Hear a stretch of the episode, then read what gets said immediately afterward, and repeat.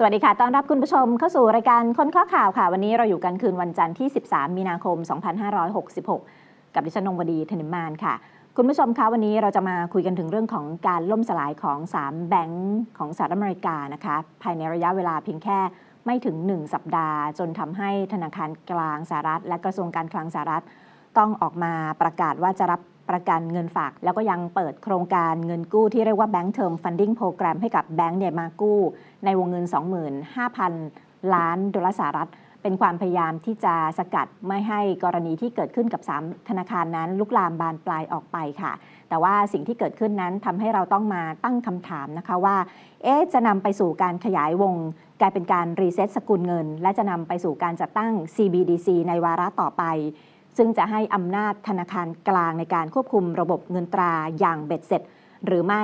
วันนี้เราจะมาเจาะเบื้องลึกเบื้องหลังกันสำหรับการปิด 3 ธนาคารภายในระยะเวลาไม่ถึง 1 สัปดาห์ว่ามีวาระแอบแฝงอะไรอย่างไร หรือไม่แน่นอนนะคะ วันนี้เรามาพูดคุยกันกับคุณธนงขันทองผู้เชี่ยวชาญข่าวต่างประเทศนะคะ สวัสดีคุณธนงค่ะ สวัสดีครับ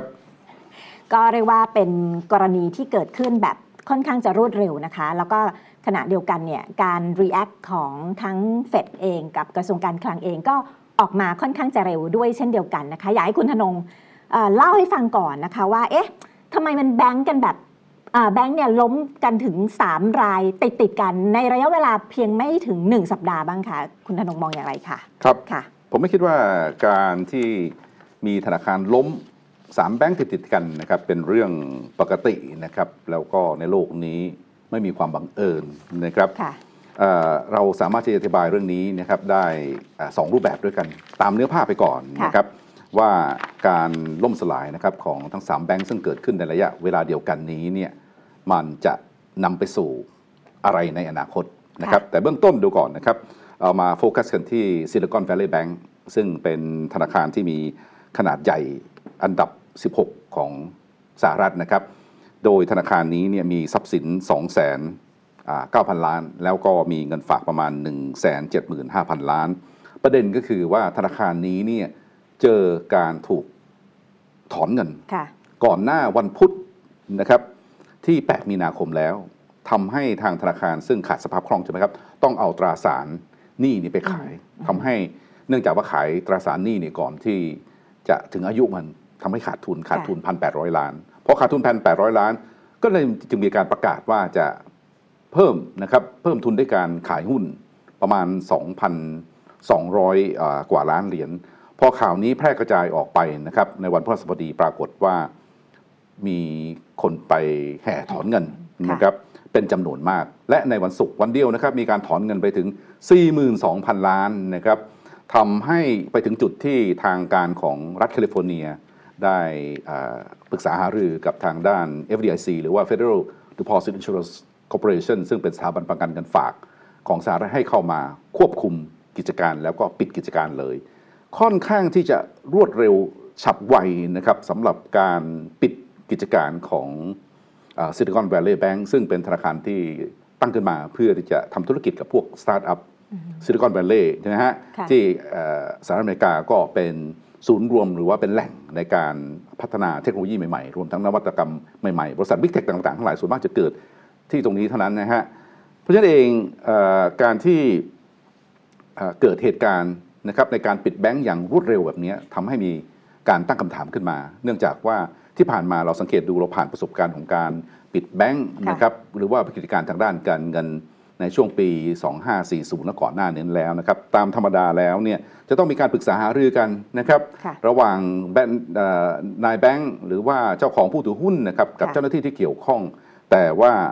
มีการปิดแบงค์ค่อนข้างที่จะรวดเร็วนะครับ แต่ว่าเราเราเรามามาอธิบายกันก่อนกันแล้วกันนะครับค่ะว่าว่าสาเหตุที่ที่ที่แบงค์ล้มนะครับเอ่อแบงค์ Silicon Valley นี้นะครับ มีเงินฝากค่อนข้างที่จะมาก แล้วก็ไม่ได้ปล่อย ไม่ได้ปล่อยกู้ด้วยอืมนะครับค่ะเอ่อไม่ได้ปล่อยกู้มากนะครับเอ่อเอาเงินฝากในประมาณ 50กว่าเปอร์เซ็นต์ค่ะไปลงทุนในพวกตราสารหนี้ตราสารนะครับ ซึ่งก็ถือว่าเป็นความเสี่ยงเป็นความเสี่ยงยังไง เพราะว่าเวลาดอกเบี้ยเนี่ยขาขึ้นนะครับค่ะก็จะทำให้พันธบัตรที่ตัวเองถืออยู่ในขาดทุนแต่แต่ถ้าถือให้ครบอายุเนี่ยก็จะไม่ขาดทุนนะฮะแต่ว่าเนื่องจากว่ามีการไถ่ถอนเงินก่อนค่ะนะครับทำให้จำเป็นต้องขายพันธบัตรออกไป เพื่อที่จะเอาเงินนั้นไปให้ผู้ถอนเงิน กรณีนี้ก็คล้าย ๆกันกับเอ่อบลจบ้านเราอือฮึจำได้ไหมฮะค่ะเมื่อสองสามปีที่แล้วที่ต้องปิดกองทุนตราสารหนี้อืมอ่าอืมสองกองทุนไป เนื่องจากว่ามีเอ่อรายใหญ่ ลูกค้ารายใหญ่ เจ้าของทั้งสองเจ้านะครับ เทขายเทขายทำให้เกิดมีมีข่าวลือค่ะออกมานะครับ แล้วก็ทำให้ทางบลจนั้นต้องขายไอ้ตัวตราสารหนี้ที่ดี ๆ ไปนะครับทำให้ราคาตก ก็ยิ่งทำให้เอ่อมีปัญหาลงไป ท้ายสุดมาทางกรตหรือว่าทางธนาคารประเทศไทยก็ต้องเข้ามาใช่ไหมฮะค่ะเอ่อดูแลเรื่องสภาพคล่องอะไรต่างๆทั้งหลายสร้างความมั่นใจ อันนี้ก็เอ่อเหตุการณ์นี้ก็คล้าย ๆกันนะครับเอ่อที่แบงก์เนี่ยเอ่อระดมเงินฝากใช่ไหมครับให้ดอกเบี้ย 0.50%แต่ในขณะเดียวกันนะครับเอ่อในอ่าตราสารหนี้ของประเทศสหรัฐอเมริกาค่ะเนื่องจากว่าเฟดมีการขึ้นดอกเบี้ยอย่างรวดเร็วอือฮึในช่วงเอ่อ หนึ่งปีที่ผ่านมาจาก0ถึง 0.25%ไปเป็น 4.50 ถึง 4.75%ในปัจจุบันนี้ทำให้ยิวนะครับค่ะหรือว่าผลตอบแทนของอาตราสารนะครับหรือว่าพันธบัตรอายุสั้นนะครับ ซึ่งปีที่แล้วนะครับให้ยิว 1.75%ตอนนี้ให้ยิวประมาณอ่า4-5%นะครับ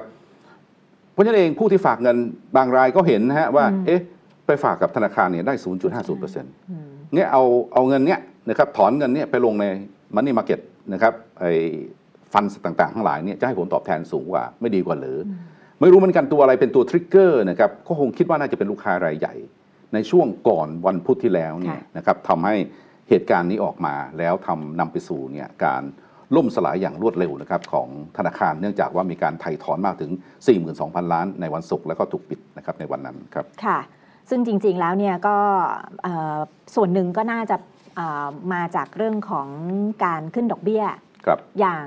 แบบปัจจุบันอุตรุทันด่วนครับ ขึ้นแบบอย่างต่อเนื่องครับแล้วก็ยังไม่มีทีท่าว่าจะหยุดยั้งไปนั่นเองนะคะแล้วก็ถ้ามาดูเอ่อความเห็นของนายจิมเบียนโกนะคะเอ่อแห่ง b i e n g o Research ETH เนี่ยเขามีการเขียน Twitter อธิบายถึงการล่มสลายของ SVB หรือว่าธนาคาร Silicon Valley บอกว่าเออ นอกจากการเปลี่ยนแปลงของอัตราดอกเบี้ยอย่างมีนัยสำคัญแล้วเนี่ยที่สร้างความเหลื่อมล้ำระหว่างอัตราดอกเบี้ยเงินฝากธนาคารกับอัตราผลตอบแทนพันธบัตรที่สูงมากกว่าเนี่ยหลายเท่า การโยกเงินออกจากแบงก์อย่างรวดเร็ว มาจากเรื่องของระบบ internet banking ด้วยอืม เพราะว่าในระบบ internet banking เนี่ยลูกค้าสามารถจะถอนเงินได้อย่างรวดเร็วก้อนโตนะครับค่ะไม่ใช่ว่าไปเอ่อที่หน้าเคาน์เตอร์ หรือว่ากดเงินตาม ATM เนี่ยเวลาถอนเงินได้จำนวนน้อยค่ะเพราะฉะนั้น internet banking เนี่ยทำให้สามารถถอนเงินได้ในปริมาณที่มากนี่คือเทคโนโลยีนะครับสะดวกรวดเร็วจริง แต่ผลเสียนะครับถ้าหากว่ามีการถอนเงินอืมออกไปมากเนี่ยแบงก์เนี่ยตั้งหลักไม่ทันนะครับอืมนั่นคือประการแรกที่เขาให้ความเห็นอืมนะครับค่ะนะ คือเรื่องของแบงค์คือเรื่องของ bank run เนี่ยเวลาเรานึกภาพเราอาจจะนึกว่าอ้าวมีคนไปต่อคิวหน้าครั ATM บนั่นเป็นสมัยก่อน ครับ สมัยนี้คือไม่ต้อง เอาแค่หยิบโทรศัพท์ขึ้นมา แล้วก็ทำธุรกรรมทางการเงิน อันนี้ก็คือในพริบตา เพราะฉะนั้นเนี่ยการไหลออกหรือว่าการ bank run เนี่ยคือเราอาจจะไม่ได้เห็น แต่ว่ามันสามารถออกได้อย่างรวดเร็ว แล้วก็มหาศาลภายในระยะเวลาเพียงแค่สั้นๆเท่านั้นใช่ไหมครับ คะอืม แล้วก็ในประการที่2นะครับที่ค่ะ นายจิมเบียนโก้นี่เขาเอ่อให้ความเห็นนะครับยุคนี้เป็นยุคของ โซเชียลมีเดียค่ะพอข่าวอะไรร้ายนะครับโดยเฉพาะยิ่งข่าวร้ายเวลามันแพร่กระจายออกไปเนี่ยโอ้โหอย่างรวดเร็วเลยทีเดียวภายในไม่กี่วินาทีเท่านั้นเองก็กระจายไปหมดว่าเกิดแบงค์รันเหมือนกับมีการตะโกนใช่ไหมฮะค่ะมีใครก็ไม่รู้ตะโกนในโรงหนังว่าไฟไหม้อืมคนก็หนีนะครับหนีไปทางออกฉุกเฉินอย่างอุตลุดแหละค่ะไฟจะไหม้จริงหรือไม่จริงไม่รู้แหละอือฮึขอหนีไปก่อนค่ะในกรณีนี้ก็เหมือนกันอาจจะแห่ไปถอนเงินโดยที่เอ่อแตกตื่นกันนะครับจากการที่ ได้ข่าวว่ามีการถอนเงินเพียงอาจจะไม่กี่เจ้านะครับในในในตอนต้นครับ อือหือค่ะ ก็เป็นเรื่องของข้อมูลข่าวสารที่เผยแพร่อย่างรวดเร็วจากโลกแห่งยุคโซเชียลมีเดียเนี่ยนะคะ ก็เลยทำให้เกิดการไปแห่ถอนเงินมากยิ่งขึ้นเช่นเดียวกันนะคะ ทีนี้เนี่ยก็อันนี้คือเป็นเป็นสิ่งที่มีการอธิบายกันว่า ตามเนื้อผ้า ตามเนื้อผ้า ว่านี่แหละ สาเหตุเหล่านี้แหละก็คือทำให้เกิดการล่มสลายโอ้โหแต่มันสามแบงก์อะคุณธนงครัติดบติดกันครับและอย่างรวดเร็วด้วยนะคะ แล้วก็ปฏิกิริยาจากเฟดจากคลังอะไรก็ออกมา ค่อนข้างจะค่อนข้างจะเร็วนะคะครับทีนี้มันก็น่าจะมีการเอ่อมีคำถามที่น่าสนใจหลาย ๆคำถามเอ่อเหมือนกันนะคะว่าเอ๊ะทำไมมันถึงเกิดเหตุการณ์แบบนี้ทั้งทั้งที่จริง ๆ แล้วเนี่ยถ้าฟังตามที่อธิบายอธิบายกันเนี่ยคือถ้าสมมติว่าขาดสภาพคล่อง ก็สามารถที่จะเติมเงินเข้าไป แล้วก็เติมสภาพคล่องเข้าไปเนี่ยนะคะมันก็น่าจะสามารถทำให้แบงก์เนี่ยเปิด แล้วก็อ่ารันต่อไปได้ไม่ใช่เหรอครับใช่ไหมคะคุณธนงเป็นคำถามที่ดีนะครับค่ะเอ่อเราสามารถที่จะเอ่อตั้งคำถามถึงเบื้องหน้าเบื้องหลังของเรื่องนี้นะครับอย่างตรงไปตรงมาเลยทีเดียวอือหือนะครับค่ะเอ่อซึ่งแน่นอนเลยทีเดียวเราอาจจะไม่ได้คำตอบนะครับค่ะแต่ว่าถ้าหากว่าเราตั้งคำถามที่ถูกต้องเนี่ยก็จะทำให้เราเข้าใจสถานการณ์ได้ดีขึ้นว่ามันมีเบื้องหน้าเบื้องหลังอะไรบ้าง ประการแรกอย่างที่คุณดงบดีบอก แบงค์นี้ไม่ได้มีปัญหาเรื่องอาหนี้เสียหนี่เน่าไม่มีอ่าไม่มีหนี้เน่านะครับอืมไม่ได้มีปัญหาเรื่องล้มละลาย ภาษาอังกฤษเขาเรียกว่า insolvency ค่ะใช่ไหมครับค่ะหนี้เสียมีไม่ถึง 1%เอง1%กว่าเอง แต่แบงค์เนี่ยมีปัญหาอ่าสภขาดสภาพคล่องคืออืม liquidity crisis อือฮึนะครับค่ะมีคนถอนเงินเยอะ เพื่อนวิธีการแก้ไขปัญหาก็คือ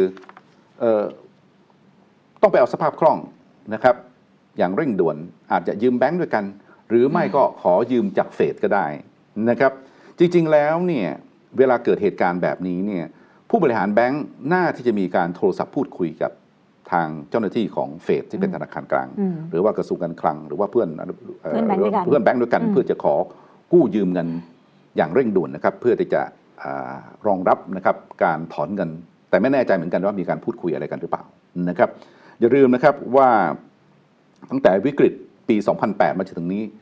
เฟดหรือว่าธนาคารกลางของสหรัฐมีการพิมพ์เงินนะครับเปล่าๆกลางอากาศเข้าไปในระบบแล้ว 8 ล้านล้านเหรียญแล้วทำไมเฟดจะมาช่วยทั้ง 3 ธนาคารนี้เอาเราเราพูดถึงเจาะจงเฉพาะธนาคาร S เอ่อ SBB นี้นะครับค่ะ Silicon Valley Bank เนี่ยซึ่งตอนนั้นอาจจะขาดสภาพคล่องนะครับไม่กี่พันล้านนะครับก่อนที่มันจะลุกลามเป็น 42,000 ล้านทำไมไม่ช่วยสภาพคล่องนั้นก่อน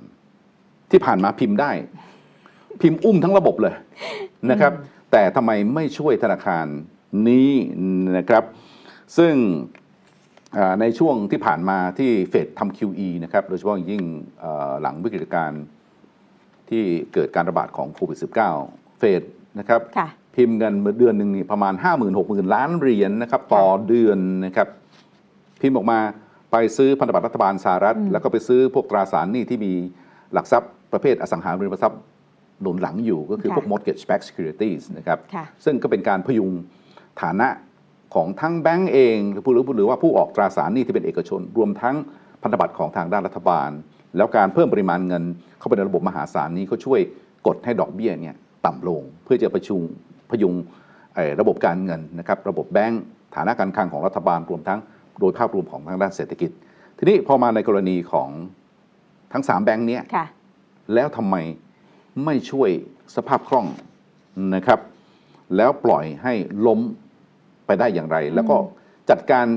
วิธีการเข้าไปบริหารจัดการอืมปิดแบงค์นี้รวดเร็วมากเลยทีเดียวนะครับ เกิดปัญหาวันพุธพค่ะฤหัสศุกร์ค่ะปิดแล้วอะยังไม่ทันได้ตั้งหลักเลย ซึ่งพอเกิดแพนิคแบบนี้เนี่ยทำให้มีคนตั้งคำถามนะครับ เกิดความไม่มั่นใจมากยิ่งขึ้นนะครับ เกี่ยวกับเรื่องของอาอ่า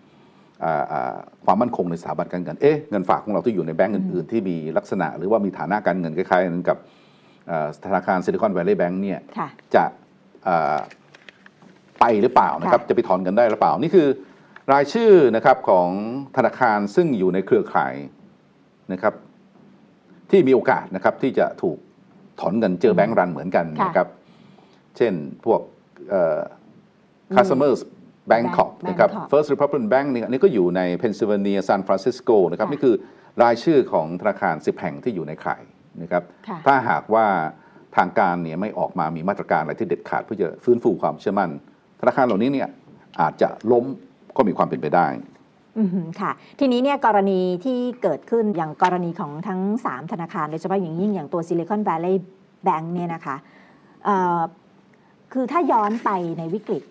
ในอดีตครับ หลาย ๆ ครั้งหลาย ๆ คราเนี่ยคุณธนงมองเห็นลักษณะความคล้ายคลึงหรือว่าความเหมือนอะไรกับเหตุการณ์ที่เกิดขึ้นในครั้งนี้บ้างหรือเปล่า ทั้งกรณีที่เกิดขึ้น กับทั้งกรณี react ของบรรดาอ่าอ่าผู้คุมนโยบายทั้งหลายเนี่ยค่ะคุณธนงค่ะครับค่ะ ถ้าเกิดเราย้อนดูตั้งแต่ช่วงวิกฤตแฮมเบอร์เกอร์ปี 2008 นะฮะอืมธนาคารกลางของสหรัฐหรือว่าเฟดหรือว่าเจ้าหน้าที่เนี่ยมี double standardมี 2 มาตรฐานค่ะก็คืออย่าลืมนะครับ ธนาคารกลางของสหรัฐหรือว่าเฟดเนี่ยเป็นธนาคารเอกชนนะครับตั้งขึ้นมาโดยพวก Wall Street เป็นผู้ถือหุ้น ไม่ใช่เป็นของรัฐนะครับคำว่า Federal เนี่ยไม่ได้มีความเกี่ยวข้องอะไรกับรัฐบาลเลยนะครับมันก็เหมือนกับครับ Federal Re- Federal Express นะเหมือนกันนะครับ Federal Reserve เพราะฉะนั้นเองหน้าที่เขาก็ต้องดูแลผลประโยชน์ของผู้ถือหุ้น ผู้ถือหุ้นก็คือธนาคาร Wall Street ทีนี้คู่แข่งของธนาคารเหล่านี้ หรือพูดง่ายๆเป็นเหยื่อกันแล้วกัน ก็คือธนาคารเล็กธนาคารน้อยที่อยู่ใน บรรดารัฐต่างๆ ทั้งหลาย เป็นพวก community banks ค่ะนะครับหรือว่าธนาคาร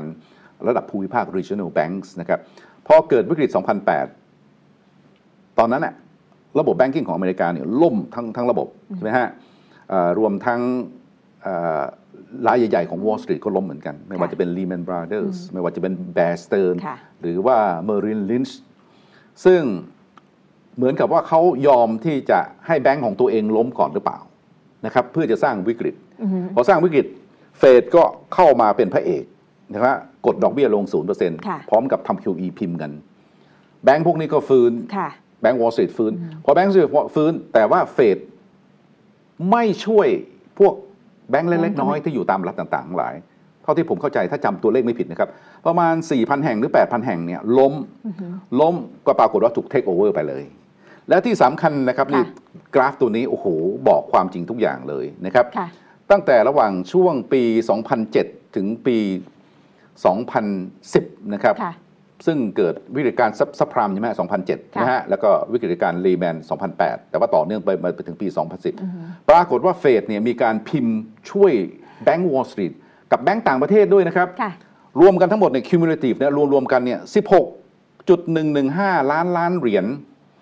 ดูรายชื่อนะครับแบงก์ที่เฟดเนี่ยพิมพ์เงินเข้าไปช่วยนะครับ City City Corp City Bank เนี่ยรับมากที่สุดเนี่ย2.5 ล้านล้านครับ Morgan Stanley รับไป 2 ล้านล้าน Merrill Lynch นะครับ1.9 ล้านล้านแต่ก็ไม่รอด Merrill Lynch ก็ถูก take over รู้สึกจะแบงก์อเมริกาซื้อไปนะฮะค่ะแบงก์อเมริกาซื้อไป 1.3 ล้านล้านบาร์ l เลย์แบงก์ของอังกฤษนะครับเฟดช่วยนะครับให้สภาพคล่อง 868,000 ล้านครับ Goldman Sachs ได้ไป8 0 0 0 0 กว่าล้าน นี่ Royal Bank of Scotland นะครับได้ไป 541,000 ล้าน Deutsche Bank ได้ไป 354,000 ล้าน UBS นะครับ287,000 ล้านนะครับ Credit Suisse 262,000 ล้านนะครับ Bank of Scotland นะครับได้เท่าไหร่ของอังกฤษ181,000 ล้านค่ะนี่แบงก์ของฝรั่งเศสนะครับ BNP Paribas ได้ไป 175,000 ล้าน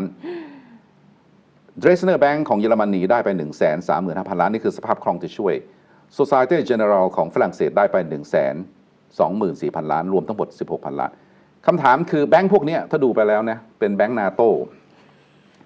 เฟดซึ่งตั้งขึ้นมาเนี่ยเฟดเขาไม่มี jurisdiction นะไม่ได้มีกฎหมายที่จะไปอุ้มแบงก์ต่างประเทศแบงก์ต่างปนะระเทศต้องดูแลแบงก์ของตัวเองนะ แต่ยามวิกฤตนั้นก็อ้างว่าถ้าหากว่าไม่ช่วยโครงสร้างระบบการเงินโลกก็จะล่มสลาย แต่ดูไม่เห็นมีรายชื่อธนาคารจีนอือฮึ ธนาคารญี่ปุ่นค่ะอาจจะหลุดอาจจะหลุดได้บ้างเกาหลีบ้างค่ะแต่ช่วยแบงก์ตัวเองค่ะแล้วตอนที่ประเทศไทยเจอวิกฤตต้มยำต้มยำกุ้กุ้งงจำได้ไหมเฟดไม่ได้ช่วยเราแม้แต่เหรียญเดียวนะครับก็ปล่อยปล่อยปล่อยล้มให้ไปล้มอ่าปล่อยให้ล้มไปจะได้เข้าไปซื้อของถูก แต่ปรากฏว่าเนี่ยอุ้มกันทั้งยวงทั้งระบบของธนาคารโลกตะวันตก ทีนี้ย้อนกลับมาค่ะแบงก์สามแบงก์เนี่ยซึ่งเป็นสัญชาติอเมริกันแท้อืมๆเกี่ยวข้องกับผลประโยชน์ของอเมริกันแท้ๆทำไมเฟดไม่อุ้มไม่ช่วยทำไมไปช่วย ซึ่งอันนี้ผิดกฎหมายนะแต่เอาเข้าจริงๆนะเอาอำนาจอะไรไปอุ้มแบงก์เยอรมัน อุ้มแบงก์สวิสอุ้มแบงก์ของอังกฤษ เพราะฉะนั้นเองมันเกิดคำถามที่สามารถตั้งคำถามขึ้นมาได้ว่าค่ะมีเบื้องหน้าเบื้องหลังอะไรทำไมต้องช่วยแบงก์ต่างชาติตอนนั้นได้ แต่ว่าตอนนี้เนี่ยแบงก์ตัวเองไม่ช่วยค่ะเจเน็ตเยเลนออกให้ข่าวชัดเจนนะครับค่ะเราจะไม่อุ้มแบงก์ไอ้ไอ้ไอ้ Silicon Valley Bank เพราะว่าจะอาจจะเกิด moral hazard อะไรเงี้ยนะครับ หรือว่า เกิดเอ่อนิสัยเสียต่อไปเนื่องจากว่ารู้ว่าแบงก์เดี๋ยวจะมีอุ้มเออายังไงแบงก์ก็อุ้มเพราะฉะนั้นเองปล่อยกู้อีลุ่ยฉุยแฉกไงก็ตามมันก็รอดทำนองนี้ แต่ว่าจะดูแลเงินฝาก นี่ตอนแรกนะค่ะนี่คือจุดยืนของของของทางการนะ มันแอบคล้าย ๆกับเหมือนกันเรียกว่า reset ก็ได้นะคะ คุณธนงว่าที่ผ่านมาอยู่คุณเขียนกฎเกณฑ์ คุณมีกฎเกณฑ์อย่างไร คุณมีสถาบันคุ้มครองเงินฝากอะไรอย่างไร พอเอาเข้าจริง ๆ พอถึงจุดวิกฤตที่จะต้องทำแล้วเนี่ย ก็สามารถที่จะล้างหรือว่าเลิกกฎเกณฑ์ที่ตัวเองเนี่ยยึดมาโดยตลอด อันนี้สามารถทำแบบได้ง่าย ๆ เลยครับอันนี้เป็นกรณีแบบที่เราเห็นแบบเออชัดเจนเลยสำหรับเคสที่เกิดขึ้นนี้ ทีนี้ผมขอตั้งสังเกตอีกอย่างหนึ่งนะครับค่ะว่าการล่มสลายของสามแบงค์ที่เกิดขึ้นในระยะเวลาเดียวกันนี้เนี่ยเออมันเป็นการสร้างสถานการณ์หรือเปล่าค่ะนะครับเพื่อจะนำสร้างวิกฤต ทุกครั้งที่เกิดวิกฤตก็จะเกิดโอกาสโอกาส จะนำไปสู่อะไรบางอย่างหรือเปล่านะครับอืมเพราะว่าการล่มสลายของสามแบงค์นี้เหมือนเปรียบเหมือนยอดภูเขาน้ำแข็งอือฮึไอซ์เบิร์กค่ะแต่ว่าข้างล่างเนี่ยมีอะไรอีก ซึ่งเราก็ไม่รู้นะครับค่ะแต่ว่าโดยเนื้อแท้แล้วเนี่ยระบบการเงินของสหรัฐซึ่งเป็นระบบเอ่อทุนนิยมทางด้านการเงินค่ะ financial capitalism นะครับค่ะมีพื้นฐานอิงระบบหนี้อือฮึนะครับค่ะเขาเรียกว่า debt based system ก็คือมีการใช้หนี้ในอนาคตอือฮึใช้เงินในอนาคตค่ะ มีการก่อหนี้เยอะนะครับผ่านแบงก์เครดิต ผ่านการออกบอลผ่านการออกตราสารหนี้อะไรต่างๆ ทั้งหลายนะครับมีการใช้เงินในอนาคตมาก ทีนี้พอเวลาใช้เงินในอนาคตมากเนี่ยเราก็ต้องมีความสามารถในการหาเงินใช่ไหมอืมเพื่อจะใช้หนี้ใช่ไหมอืมแต่ระบบ debt based นี่ไม่มีทางที่การหาเงินเนี่ยจะไล่ตามทันการก่อหนี้อืมนะครับหนี้มันจะวิ่งไปนะครับค่ะในขณะที่ระบบการเงินมันมีการขยายตัว ท้ายที่สุดมาแล้วเนี่ยห นี้เนี่ยมันจะแซงหน้าการหารายได้ เหมือนกับตอนนี้ไปดูฐานะการคลังของทุกๆรัฐบาลเลย ที่อยู่ในระบบเนี้ใช่ไหมฮะหนี้ภาครัฐสูง แต่ในขณะเดียวกันความสามารถในการหาเงินไม่มี ตอนนี้เราไปดูสิในเมืองไทยเรานักการเมืองหรือว่าพรรคการเมืองเริ่มที่จะหาเสียงแล้วนะครับต่อว่าเอ่อฝ่ายตรงข้ามว่ามีแต่นโยบายใช้เงิน แต่ว่าไม่มีนโยบายหาเงินอืมจะหาเงินยังไงนะครับอืมจะหาเงินยังไงอะในเมื่อรัฐบาลเอง ในระบบทุนนิยม ไม่ได้เป็นผู้หาเงินใช่ไหมฮะค่ะปล่อยให้เอกชนนะครับรัฐบาลค่ะเพียงแค่รอที่จะเก็บภาษีเท่านั้นเองการเก็บภาษีเนี่ยไม่มีทางที่จะพอที่จะดูแลประชาชนทั้งประเทศนะครับไม่เหมือนอย่างรัสเซียหรือว่าจีนที่รัฐบาลเป็นเจ้าของกิจการอืมสั่งซ้ายหันขวาหันได้ค่ะจึงมีฐานะการคลังที่เข้มแข็งมากอืมๆรัสเซียจีนไปดูนะครับซึ่งทางโลกตะวันตกในยโจมตีว่าเป็นคอมมิวนิสต์เป็นเผด็จการแต่จริง ๆ แล้วนะครับค่ะเป็นเผด็จการหรือว่ายังไงก็ตามนะครับ แต่ว่ามีฐานะการคลังที่เข้มแข็ง สามารถที่จะดูแลประเทศ สามารถที่จะดูแลอ่าอ่าประชาชนโดยรวมได้นะครับ อย่างสหรัฐอเมริกาตอนนี้เนี่ยค่ะก็มีหนี้นะครับ หลาย ๆ ประเทศตอนนี้มีหนี้ค่ะท่วมหัวประมาณร้อยกว่าเปอร์เซ็นต์ต่อ GDP อย่างสหรัฐอเมริกามีหนี้อยู่ประมาณ 31.4 ล้านล้านเหรียญเทียบเท่าประมาณ 130เปอร์เซ็นต์ของ GDP ค่ะเพราะฉะนั้นไม่มีไม่มีทางที่จะจ่ายหนี้ได้ มีแต่จะพิมพ์เงินใหม่ มาจ่ายเงินเก่า หรือว่าไปจ่ายดอกเบี้ยเก่า วิธีการทำเช่นนี้ในการเพิ่มปริมาณเงิน ในการเพิ่มหนี้ของภาครัฐ ในการขยายตัวเครดิต นี่คือสาเหตุหลักของการก่อให้เกิดเงินเฟ้ออมระบบหนี้นะครับ debt based system เวลาก่อหนี้เพิ่มมากยิ่งขึ้นค่ะไม่สามารถจะเก็บภาษีมาจ่ายหนี้ได้ ต้องมีการเพิ่มปริมาณเงินไปเรื่อยๆ เพื่อที่จะต่อยอดหนี้อืมท้ายที่สุดมาแล้ว ผลกระทบที่ตามมา side effect ก็คือเงินเฟ้อเงินเฟ้อโดยตรงทำให้ตอนนี้โลกเราอยู่ในช่วงของภาวะเงินเฟ้อค่ะที่รุนแรง มากๆ อย่างที่เราไม่เคยเห็นมาก่อน ในค่ะรอบ 40-50 ปีที่ผ่านมา ก็หมายความว่าระบบการเงินปัจจุบันเนี่ยมาถึงช่วง final stage หรือเปล่าช่วงยุคยุคท้ายๆ หรือเปล่าของการพัฒนาของมันที่กำลังถูก side effect ก็คือเรื่องค่ะของเงินเฟ้อเนี่ยเข้ามาทำลาย ซึ่งพอเวลาเกิดเงินเฟ้อสูงค่ะๆทำลายค่าเงินนะฮะก็ทำลายระบบเศรษฐกิจทำลายอำนาจซื้อของประชาชน ท้ายสุดมาก็ต้องมีการ reset นะครับการ reset นั้นก็คือการทั้ง reset สกุลเงินรวมทั้งการ reset หนี้นะครับเพื่อที่จะเริ่มต้นใหม่นะครับค่ะเพราะฉะนั้นเองการล่มสลายของสามสถาบันการเงินที่ผ่านมาของค่ะสหรัฐไม่ว่าจะเป็น Silvergate นะครับ Silicon Valley Bank ค่ะกับ Signature Signature Bank เป็นค่ะจุดเริ่มต้นนะครับของความพยายามของทางด้านสหรัฐอเมริกา ที่จะมา reset เงินสกุล รวมทั้งการแก้ไขปัญหาหนี้ที่ล้นพ้นหรือไม่นะครับธนงขออนุญาตเสริมเพิ่มเติมอีกประเด็นหนึ่งซึ่งจะเชื่อมต่อจากที่เมื่อสักครู่ตารางที่คุณธนงชี้ให้เราเห็นแล้วว่า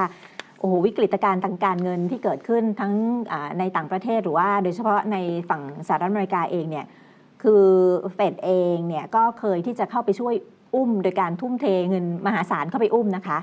เอ๊ะแต่ทำไมทั้ง 3 แบงค์เนี่ยทำไมถึงไม่ช่วยหนี้เน่าก็ไม่มีแค่เติมเงินเข้าไปนะคะแต่ว่าในขณะเดียวกันอย่าลืมว่าในช่วงนี้ก็มีเรื่องของงบประมาณที่รัฐบาลอเมริกันนี่คือโอ้โหทุ่มเทให้กับยูเครน อย่างไม่อั้นเลยครับสามารถทุ่มไปจนถึงอ่าแสนกว่าล้านดอลลาร์สหรัฐหนึ่งแสนหนึ่งหมื่นล้านนะฮะรัฐสภาสภาคอนเกรสค่ะร่วมกับประธานาธิบดีโจไบเดนค่ะ ให้เงินช่วยเหลือรัฐบาลยูเครน ซึ่งไม่ได้เกี่ยวข้องกับคนอเมริกันเลยหนึ่งแสนหนึ่งหมื่นล้านเหรียญนะครับค่ะเหมือนกับตีเช็คเปล่าเลย ตอนนี้วลาดิเมียร์เซเลนสกี้ผู้นำของยูเครนนะครับค่ะกำลังขอแบมือขอความช่วยเหลือจากทางด้านสหรัฐอเมริกาเพิ่มเติม แต่ทางฝ่ายริพับลิกันเนี่ยบอกว่าต้องมี limit ต้องมีเพดานแล้วอ่าประธานสภานะครับ ซึ่งเป็นฝ่ายริพับลิกันเนี่ยแมคคาร์ทฮีนะครับบอกว่าเราจะไม่ตีเช็คเปล่าให้คุณนะนะ ต่อไป เพราะฉะนั้นเองเริ่มที่จะมีปัญหาขึ้น ทีนี้ก็อย่างที่บอกนะครับ ว่าทำไมช่วยยูเครนได้หนึ่งแสนหนึ่งหมื่นล้าน แต่แบงก์ของตัวเอง กลับไม่ดูแล ทั้งทั้งที่มันเป็นหัวใจนะครับ เรื่องค่ะระบบการเงินเรื่องแบงก์เนี่ยมันเป็นเส้นเลือดใหญ่นะครับของระบบเศรษฐกิจเลยทีเดียวทำไมถึงปล่อยปละละเลย จนกลายเป็นปัญหาลุกลาม แล้วท้ายที่สุดมาก็ค่ะค่อยกลับลำนะครับ ประกาศว่าจะ อุ้มเงินฝากทั้งระบบอืมแต่ในยยะของมันก็คืออะไรค่ะในยยะของมันก็คือว่าเฟดก้าวออกมานะครับ เพื่อที่จะแสดงอำนาจของตัวเองค่ะอำนาจทางด้านการเงินว่า ท้ายที่สุดมาแล้ว คนอเมริกันจะกินดีอยู่ดี จะนอนหลับสนิทเมื่อมีเงินฝากอยู่ในแบงก์เนี่ยเนื่องจากการดูแลของเฟดเฟดหรือว่าของทางการนั่นเอง ถือว่าเป็นการส่งสัญญาณนะครับว่าเฟดเนี่ยมีอำนาจเหนือระบบนะครับ เรา คนที่มีเงินฝาก saving หรือว่ามีเงินลงทุนอะไรต่างๆ ทั้งหลาย จะนอนตาหลับหรือว่าจะกินดีอยู่ดีเนี่ยก็ขึ้นอยู่กับความเมตตากรุณาปราณีของเฟดนะครับอันนี้ก็คือค่ะนัยยะสำคัญที่ที่ออกมาจากการประกาศอือหือซึ่งอุ้มนะครับค่ะไอ้ไอ้ไอ้เงินฝากฐานเงินฝากทั้งหมดนะครับในระบบ banking อือครับหือค่ะก็เดี๋ยวเราจะคุยกันต่อไปนะคะว่าเอ๊ะเรื่องของการ reset ทั้งทั้ง reset หนี้ด้วยนะคะล้างหนี้ด้วยแล้วก็ reset สกุลเงินเนี่ย เอ๊ะวิธีการเนี่ยมันจะทำอะไรอย่างไรได้บ้างนะคะ แต่ว่าอัปเดตเพิ่มเติมข่าวก็คือว่าเมื่อสักครู่คุณธนงบอกว่าทุกวิกฤตจะมีโอกาส แล้วก็จะนำไปสู่อะไรเพิ่มเติมอีกหรือไม่นะคะครับอ่าล่าสุดนี่มีสำนักข่าว Access นะคะของอาในเว็บข่าวในเว็บข่าวนี้เนี่ยเขารายงานโดยอ้างแหล่งข่าวบอกว่า JP Morgan Chase Co และ PNC Financial Group ค่ะ เป็นสองสถาบันการเงินอ่า ที่เล็งจะเข้าไปซื้อบริษัทแม่ของ SVB อืมเห็นไหมครับ จริง ๆ แล้วเนี่ยการที่ทาง JP Morgan จะเข้าไปซื้อจริง ๆ แล้วน่าจะเป็นเรื่องลับนะครับค่ะระหว่างที่ชุลมุนระหว่างที่มีการถอนเงินค่ะนะครับ นี่ต้องเป็นความลับนะครับอืมแล้วก็ค่อยเจรจา แล้วพอเจรจาเสร็จนะครับเข้ามาเทคโอเวอร์แล้วค่อยประกาศค่ะแต่ว่า ทุกอย่างนี้เหมือนกับเป็นการสร้างดราม่าอืมนะครับอืมนั่นนั่นค่ะอะ อันนี้ก็เดี๋ยวเราตามกันต่อว่าตกลงแล้วเนี่ยพอล้มไปแล้วเนี่ยจะมีใครเป็นเจ้าของใหม่อะไรเข้ามาด้วยหรือเปล่าแต่ที่แน่ ๆ ก็คือว่าก็คงจะมาซื้ออาของถูกนะเหมือนกับที่เคยเกิดขึ้นกับประเทศไทยในช่วงของวิกฤตต้มยำกุ้งค่ะ ทีนี้เรามาคุยกันถึงเอ่อเรื่องของการ reset ที่ว่านี้นะคะเอ่อคือใน ประวัติศาสตร์การเงินโลกเนี่ยคือทุกครั้งที่มีหนี้มากเกินไปเนี่ยก็จะต้องมีการ reset ล้างหนี้ตามมาเอ่อเพื่อว่าระบบการเงินที่ล่มสลายเนี่ยจะได้ฟื้นแล้วก็เดินหน้าต่อไปได้อืมนะคะ ก็เอ่อทีนี้ถ้ามันดูเรื่องของหนี้ที่อยู่เอ่อที่มีอยู่ในโลกนี้เนี่ยโอ้โหเรียกว่า คือมันอยู่ในกำลังจะแตกใช่ไหมคุณธนงคือมันสูงจนไม่รู้จะไปต่อยังไงแล้วใช่ไหมครับคะสามร้อยล้านล้านกว่าค่ะนะครับ ในอดีตเนี่ยเอ่อทางตามธรรมเนียมของจิวโบราณเขามีคำว่า debt jubilee ค่ะหรือว่าการล้างหนี้ซึ่งเกิดขึ้นทุกๆ 7 ปีรอบหนึ่งค่ะนะครับค่ะเพราะว่าเอ่อผู้ที่เอ่อให้กู้นะครับกับผู้ที่เอ่อกู้ยืม ท้ายที่สุดมาแล้วผู้กู้ยืมกันเนี่ยไปต่อไม่ไหว เพราะไปต่อไม่ไหวเขาก็ล้างหนี้กันใหม่เพื่อจะเริ่มต้นกันใหม่ค่ะนะครับนี่คือรอบ วงเงินตามปกตินะครับที่หรือว่าตามธรรมเนียมนะครับค่ะที่เกิดขึ้นครั้งนี้เนี่ยเราก็มาดูว่าจะมีการ reset หนี้หรือเปล่าอือหือเพราะว่าแต่ละประเทศอย่างที่บอกนะครับค่ะโดยเฉพาะยิ่งประเทศในโลกตะวันตกอือหือนะครับมีหนี้รัฐภาครัฐมากจนกระทั่ง หรือว่ารวมทั้งภาคเอกชนไปต่อไม่ไหว จะต้องมีการ reset หนี้ล้างหนี้และวิธีการจะทำอย่างไร นี่เรามาดูอ่าความเห็นของนายคลายฟ์ทอมสันนะครับค่ะซึ่งเป็นนักการเงินอังกฤษเขามีประสบการณ์ในการแนะนำลูกค้าเอ่อ ที่มี high net worth นะครับลูกค้าที่เอ่อค่อนข้างที่จะเป็นเศรษฐีนะครับมา 47 ปีนะครับเขาบอกว่าอีกไม่ช้าไม่นานนะครับค่ะจะมีการรีเซ็ตเงินสกุล หรือว่า currency reset นะครับค่ะเพื่อที่จะล้างหนี้นะครับของภาครัฐที่กู้ไม่กลับก่อนที่ระบบการเงินเนี่ยจะล่มสลายนะครับ ค่ะนะคะคือถ้ามาดูเนี่ยหนี่ 300 ล้านล้านดอลลาร์สหรัฐหนี้ของโลก นี่คือหนี้ทั้งโลกเลยนะคุณครับธงประมาณผมว่าประมาณ 70%กว่ากว่าๆนะครับเป็นหนี้ของประเทศที่พัฒนาแล้วอือฮึนะครับค่ะ ส่วนที่เหลือนี่เป็นของประเทศกำลังพัฒนา เพราะฉะนั้นเองหนี้นี้ส่วนมากจะเป็นของประเทศที่อ่าพัฒนาไปแล้วครับอันนี้เป็น global debt ก็คือหนี้ของโลกดู โอ้โห ดู มันชันตอนนี้จไม่ประมาณชัน300ยังไงล้านล้านใช่ไหมถ้าหากว่าปล่อยให้เป็นแบบนี้ต่อไป ถ้าอีก 10 ปีข้างหน้าเนี่ยค่ะ จะพุ่งไป 3,000 ล้านล้านนะครับจาก 200ร้อยล้านก็คือเพิ่มขึ้นไปอีก 10 เท่านะครับเพราะฉะนั้นเองไม่มีทางไม่มีทางที่จะสามารถจ่ายหนี้ได้ค่ะนะครับเพราะฉะนั้นเองผลที่ตามมาอย่างที่บอกนะครับก็คือเรื่องของเงินเฟ้อค่ะที่จะตามมาเพราะต้องมีการเพิ่มปริมาณเงินพิมพ์เงินออกมาเพื่อจะจ่ายหนี้แล้วก็จะทำให้ค่าเงินเสื่อมลงไปได้ด้วย เพราะฉะนั้นก่อนจากเนี้ยค่ะไปจนถึงก่อนที่ปี 2030 ก่อนที่หนี้ของโลกจะไปถึงจุดขนาดนั้น ต้องมีการรีเซ็ตค่ะ ล้างหนี้ล้างหนี้อืม อะไรบางอย่าง อือหือค่ะก่อนนะครับ ค่ะ ต้องมีการทำอะไรบางอย่างก่อนนะคะครับ เพื่อนำไปสู่สิ่งใหม่อ่าที่ว่านี้ ครับ ทีนี้ถ้ามาแยกประประเทศนิดนึงครับ สัดส่วนหนี้ต่อ GDP เอามาดูเปอร์เซ็นต์กันนะคะ โอ้โห คือ อันนี้ตอนดูก็แบบ อื้อหือญี่ปุ่นกูไม่ครับ 256%ต่อ GDP ต่อ GDP ครับ หนี่สูงมากเลยนะคะ ครับ ตามมาด้วยกรีซค่ะ 210%ต่อ GDP อันดับที่ 3 คืออิตาลี 157%ต่อ GDP อันดับทีสี่4 คือสหรัฐครับ133%ต่อ GDP อันนี้เป็นระดับหนี้ต่อ GDP หนี้ครับของประเทศต่อ GDP นะคะ ต้องทำให้เศรษฐกิจโตขนาดไหนมันถึงจะเอาเงิน เอาทองมาล้างหนี้ได้นะคะ คุณตามธนงปกติอยู่แล้วเวลาหนี้ต่อหนี้หนี้สาธารณะต่อ GDP ถ้าเกิน 60%เขาบอกว่า ก็ค่อนข้างจะหืดขึ้นคอแล้วค่ะแต่ถ้าเกิดเกิน100%เนี่ยโอกาสยากนะครับที่จะฟื้นฟูเศรษฐกิจได้ หรือว่าค่ะยากนะครับที่จะแก้ไขปัญหาเอ่อเอ่อระบบหนี้นี้ได้ครับค่ะ ส่วนที่เกินร้อยเนี่ยนะคะ ก็มีหลายประเทศแล้วก็เป็นเศรษฐกิจนี่เรียกว่า top top ของโลกนะคะ คุณธนง ดูรัสเซียเท่าไหร่ครับ รัสเซียท้ายตาราง 20อ่าเปอร์เซ็นต์หนี้สาธารณะต่อ GDP อยู่ที่ 18เปอร์เซ็นต์ค่ะ อืมเพราะฉะนั้นเองใช่ไหมฮะอันดับหนึ่งจนถึงอันดับ9นะครับ ส่วนมากจะเป็นประเทศที่พัฒนาแล้วทั้งนั้นเลย ที่มีปัญหาหนี้เนี่ยค่ะนะครับที่เอาประโยชน์จากระบบหนี้เนี่ยไปเสพก่อนนะครับไปเสพสุขก่อนไปให้ welfare ไปให้สวัสดิการของประชาชนของค่ะตัวเองนะครับ ซึ่งตอนนี้เนี่ยจะต้องรับเคราะห์นะครับ ส่วนประเทศอื่นๆเนี่ยนะครับสัดส่วนหนี้ก็อ่า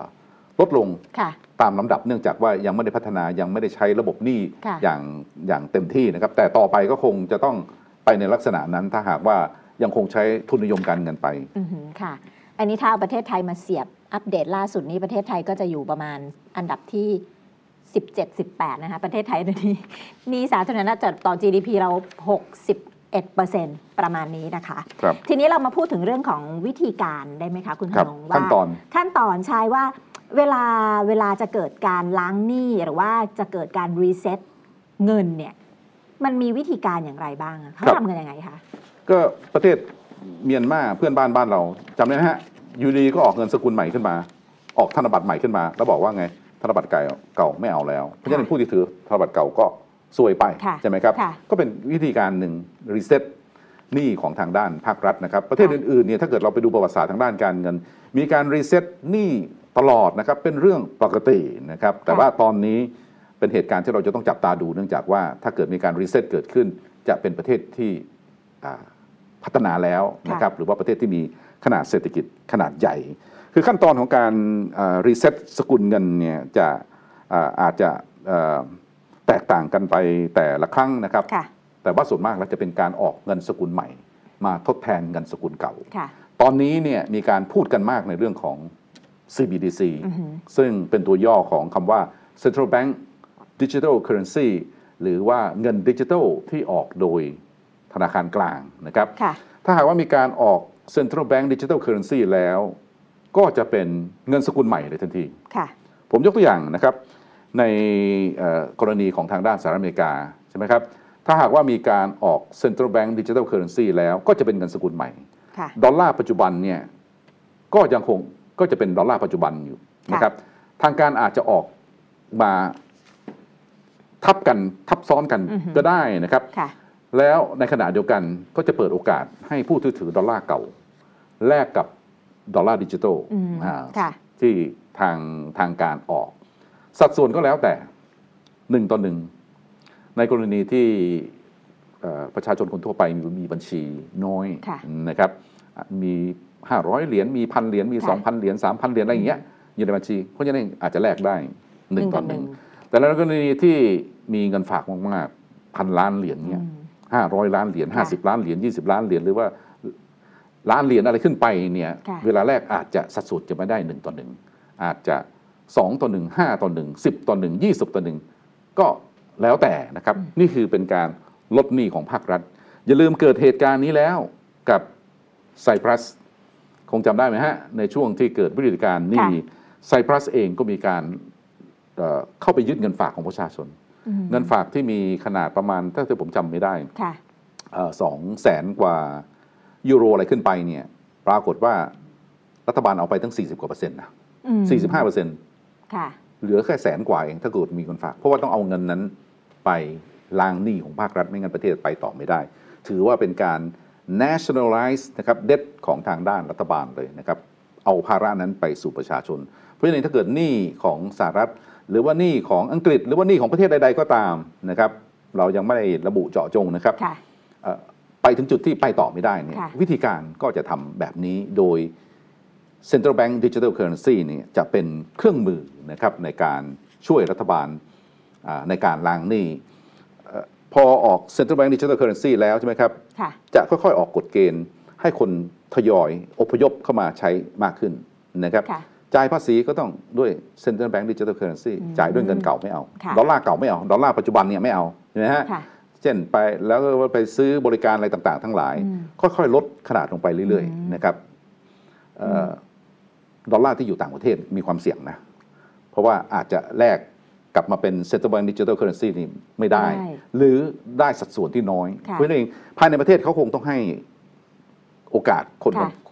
ให้ดอลลาร์ที่อยู่ในประเทศมากกว่าอยู่ต่างประเทศ อยู่แล้วนะครับค่ะอันนี้อันนี้เป็นเป็นเป็นเป็นเป็นสมมติฐานนะครับค่ะเพราะฉะนั้นเองพอถึงจุดจุดๆหนึ่งแล้วเนี่ยหนี้ของสหรัฐหรือว่าหนี้ของประเทศที่ที่ต้องการที่จะแก้ ก็จะถูกกองเอาไว้กับเงินสกุลเก่าเก่าอ๋อในขณะที่ประเทศนั้น หรือว่ารัฐบาลนั้นออกเงินสกุลใหม่ แทบจะไม่มีหนี้เลยใช่ไหมฮะเสร็จแล้วก็พิมพ์เงินโมโหลานเพื่อจะจ่ายหนี้สมมติว่าสหรัฐอเมริกาเป็นหนี้จีน8ปดแสนล้านใช่ไหมฮะ ไม่ต้องห่วงเลย พิมพ์พิมพ์8ปดแสนล้าน โอนไว้ให้จีนเลยทันที แต่เป็นเงินดอลลาร์เก่า ซึ่งทางรัฐบาลไม่ค่อยจะใช้อีกแล้วค่ะครับเพราะว่ากำลังไมเกรดมาถึงจุดนี้แล้ว นี่คือวิธีการล้างหนี้ล้างหนี้ผ่าน Central Bank Digital Currency ที่นาย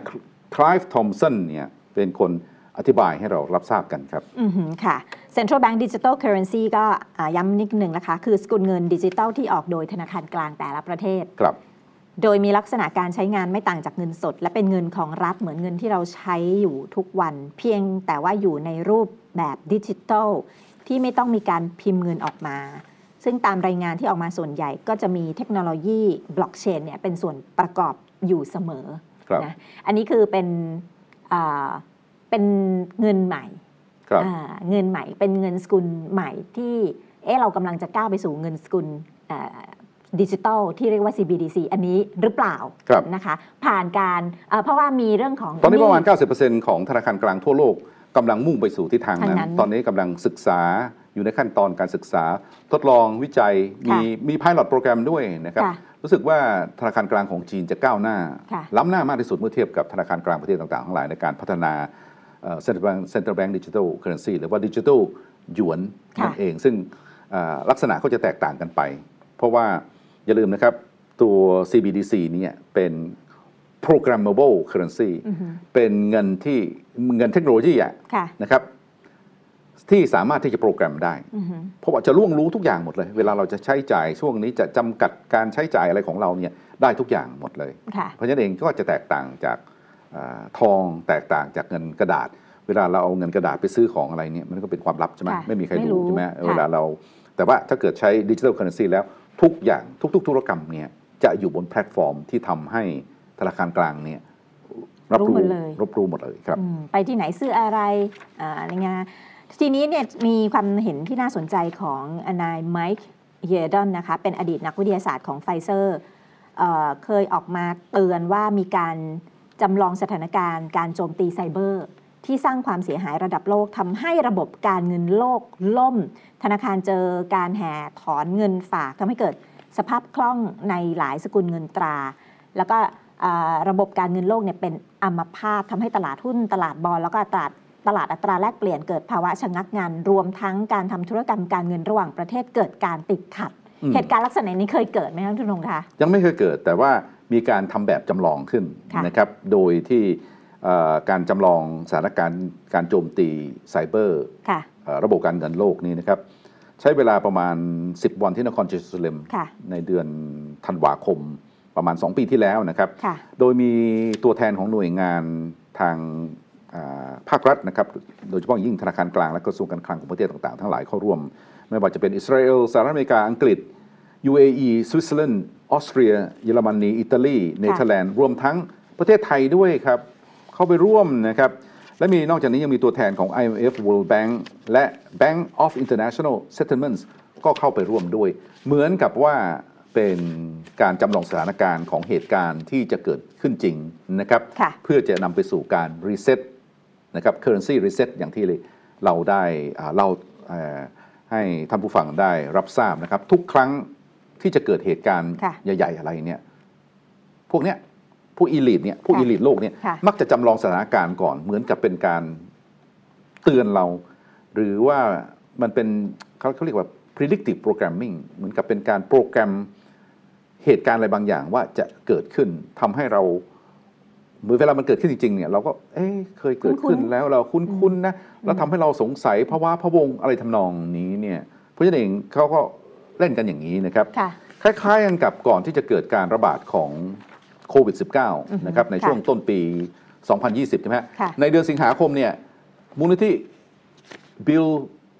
กับเมลินดาเกตส์ Foundation ค่ะก็มีการจัดอ่าจำลองสถานการณ์นี้เหมือนกันนะครับที่ค่ะประเทศสหรัฐอเมริกาโดยมีตัวแทนของ Johns Hopkins University นะครับ World Economic Forum อ่าทางองค์การอนามัยโลกนะครับรวมทั้งอ่าตัวแทนของบริษัทยาเนี่ยเข้ามาจำลองสถานการณ์ว่าเกิดการแพร่ระบาดของไวรัสค่ะ ทำให้ทั้งโลกมีผู้เสียชีวิตถึง 60 ล้านคน แล้วทางการต้องออกมาตรการเตรียมรับมืออย่างไรอือหือพอจำลองสถานการณ์เดือนสิงหาคม ปรากฏว่าอีกไม่กี่เดือนต่อมาค่ะมีการระบาดจริงนะครับค่ะเพราะฉะนั้นก็สอดคล้องกันนะครับหลายคนบอกว่านี่เป็นทฤษฎีสมคบคิดจริง ๆ แล้ว มันเป็นเหตุการณ์ที่เกิดขึ้นจริง ๆ ครับอืมค่ะ ทีนี้ก็มีความเคลื่อนไหวของบรรดาธนาคารกลางทั่วโลกด้วยนะคะ คือเนื่องจากว่า ระบบการเงินโลกแล้วก็อ่าวิกฤตหนี้ท่วมโลกตลอดจนเรื่องของสงครามยูเครนที่เกิดขึ้น แล้วก็ภาวะเงินเฟ้ออมตอนนี้หลายประเทศกำลังเจอเงินเฟ้อที่ทำลายค่าของเงินตราคือเงินก็เสื่อมค่าลงไปเรื่อยๆเนี่ยครับเกิดความไม่มั่นใจมากขึ้นในระบบการเงินโลก จะเห็นได้ว่าธนาคารกลางทั่วโลกเนี่ยมีการเพิ่มการซื้อทองคำอย่างมีนัยยะสำคัญครับนะซึ่งก็รวมถึงธนาคารของบ้านเรานะธนาคารแห่งประเทศไทยด้วยนะคะ ไปดูตัวเลขของ World Gold Council กันครับนิดนึงนะคะเอ่อ ว่าในปี 2022 เนี่ยครับ World Gold Council นั้นมีการรายงานอ่าธนาคารกลางทั่วโลกได้ซื้อทองคำเพิ่มรวมกันถึง 1,136 ตัน คิดเป็นจำนวนเงินถึง 70,000 ล้านดอลลาร์สหรัฐก็ถือว่าเป็นการซื้อทองคำของธนาคารกลางมากที่สุดตั้งแต่ปี 1950 เลยทีเดียวว่าคุณผู้ชอืมมครับ นะแล้วก็นอกจากนี้ถ้ามาดูเฉพาะของประเทศไทยค่ะธนาคารแห่งประเทศไทยเองก็เริ่มตุนทองคำเหมือนกันในช่วงที่ผ่านมานะคะ ก็ตอนนี้ถ้าไปดูตัวเลขปี 2564 ประเทศไทยเป็นอันดับหนึ่งนะคะ ที่มีการซื้อทองคำสะสมมากที่สุด 90.20 ตันครับตามมาด้วยอินเดียนะคะ 77.42 ตัน อันดับ 3 คือฮังการี 62.98 ตัน แล้วก็มีประเทศอื่น ๆ ด้วย บราซิล อุซเบกิสถาน สิงคโปร์ คาซัคสถาน มองโกเลีย กัมพูชา แล้วก็เบลารุสนะคะ อันนี้เป็นข้อมูลที่มาจาก World Gold Council ที่จะเห็นได้ว่าธนาคารกลางทั่วโลกตอนนี้ก็เริ่มที่จะหันมาเก็บสะสมแล้วก็ตุนทองคำมากยิ่งขึ้นนะครัคะบเนื่องจากว่าไม่มั่นใจในระบบการเงินโลก ไม่มั่นใจในระบบหนี้นะครับไม่ค่ะไม่มั่นใจถึงเรื่องของอ่า การเสื่อมของค่าเงินและก็ทรัพย์สินต่างๆ ทั้งหลายอันเกิดจากเงินเฟ้อครับ ค่ะนะคะทีนี้เนี่ยในระหว่างที่เอ่อ CBDC ก็กำลังกำลังจะคลอด คือหลาย ๆ ประเทศอาจจะเตรียมครับตัวอยู่นะคะอ่า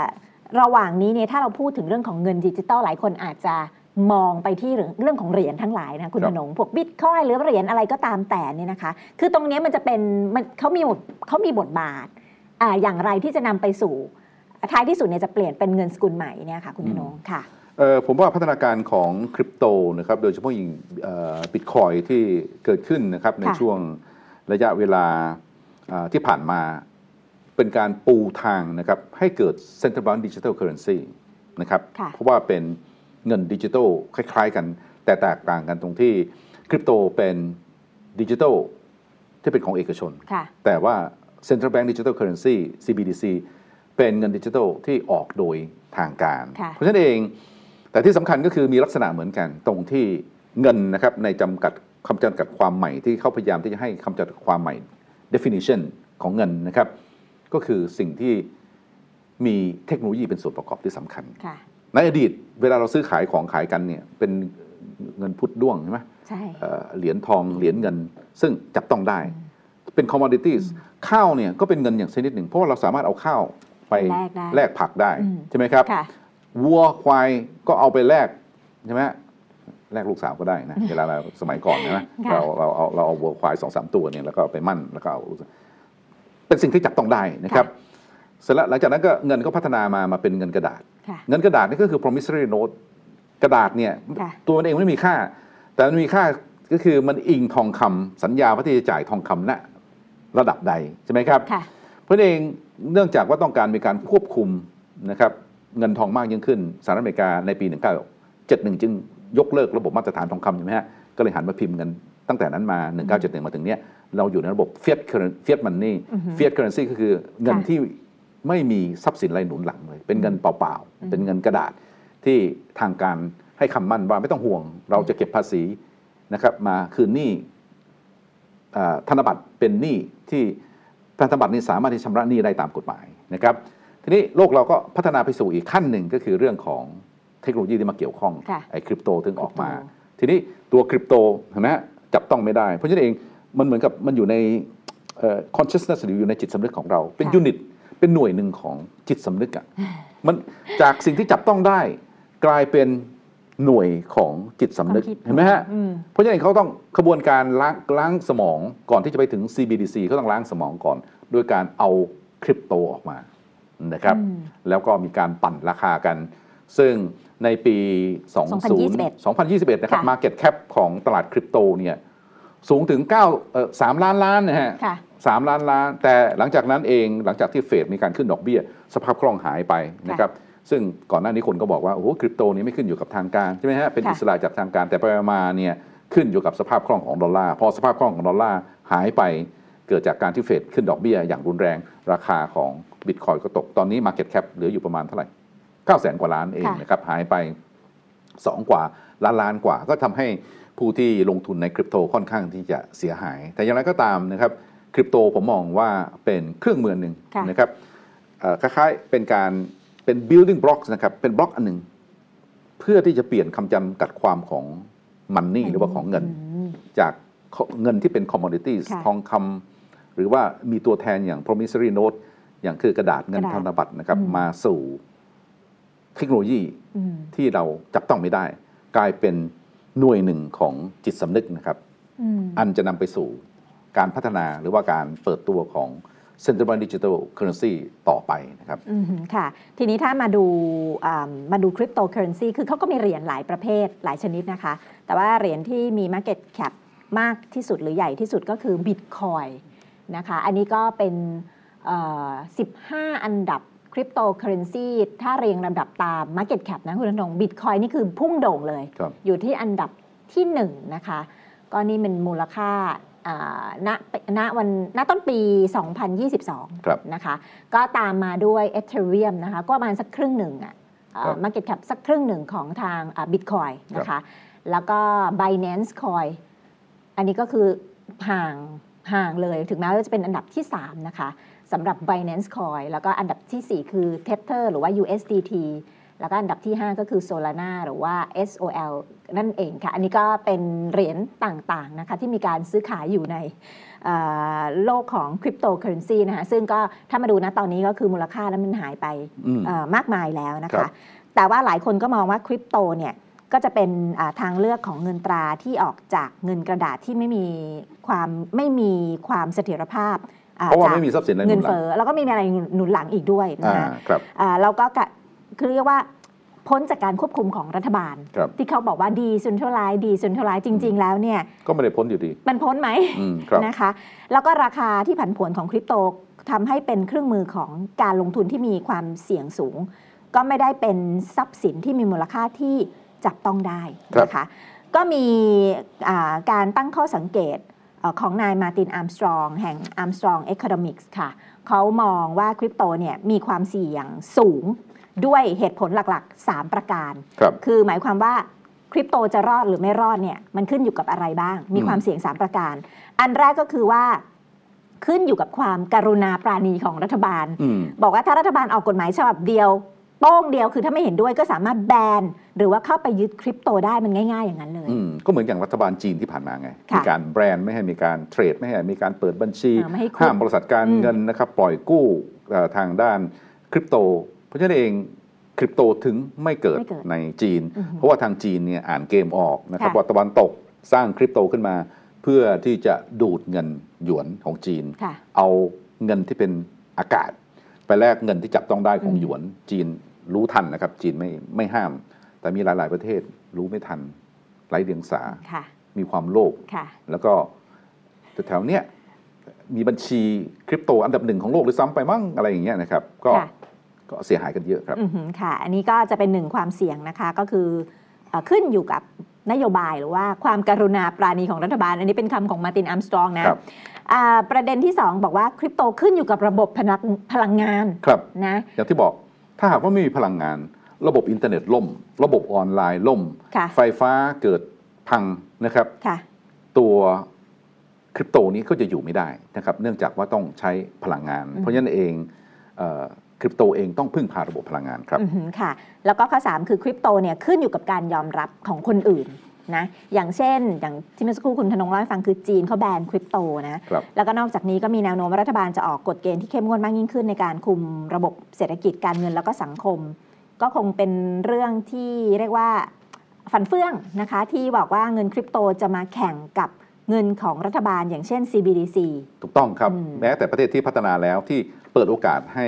เอ่อเงินคริปโตพัฒนาณตอนนี้คค่ะล้ายๆเป็นช่วงการทดลองค่ะแต่พอ CBDC ออกมาแล้วเป็นไปไม่ได้นะครับค่ะที่จะเปิดทางเนี่ยให้เงินคริปโตอยู่ต่อไป เพราะว่าจะไม่ต้องการให้คริปโตตัวใดเนี่ยมาแข่งกับ CBDC ของรัฐบาลเป็นอันขาดนะครับอือหือนี่คือค่ะความเห็นของนาย มาร์ตินอาร์มสตรองค่ะ ก็เรื่องของคริปโตว่าจะรอดไม่รอดนะคะ ก็ 3 ข้อที่มองว่าเป็นความเสี่ยงของคริปโตเคอเรนซี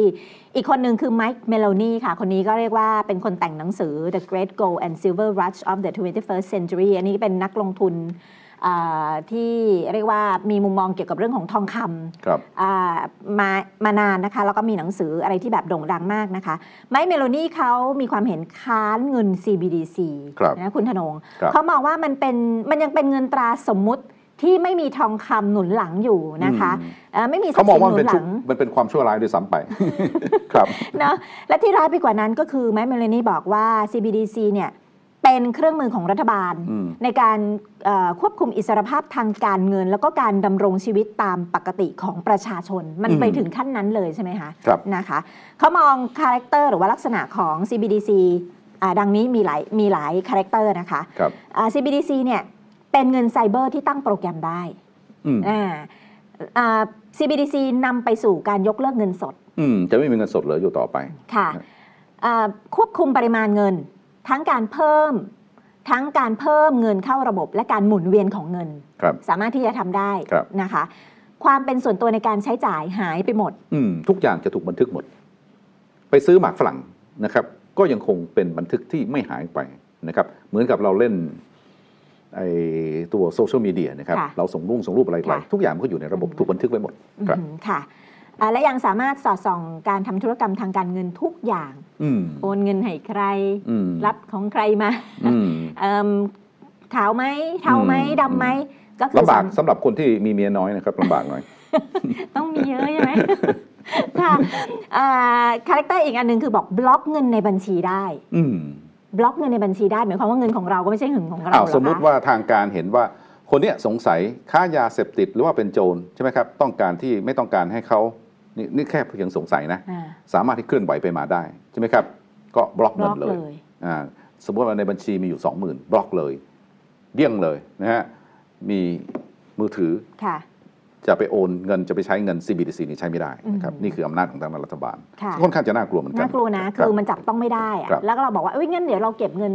เงินจริง ๆ ไว้ในตุ่ม อันนี้ก็ไม่ได้แล้วเช่นเดียวกันเพราะว่าเปลี่ยนมาแล้วครับจากระบบเดิมแล้วระบบระบบใหม่แล้วคือมันจับต้องไม่ได้แล้ว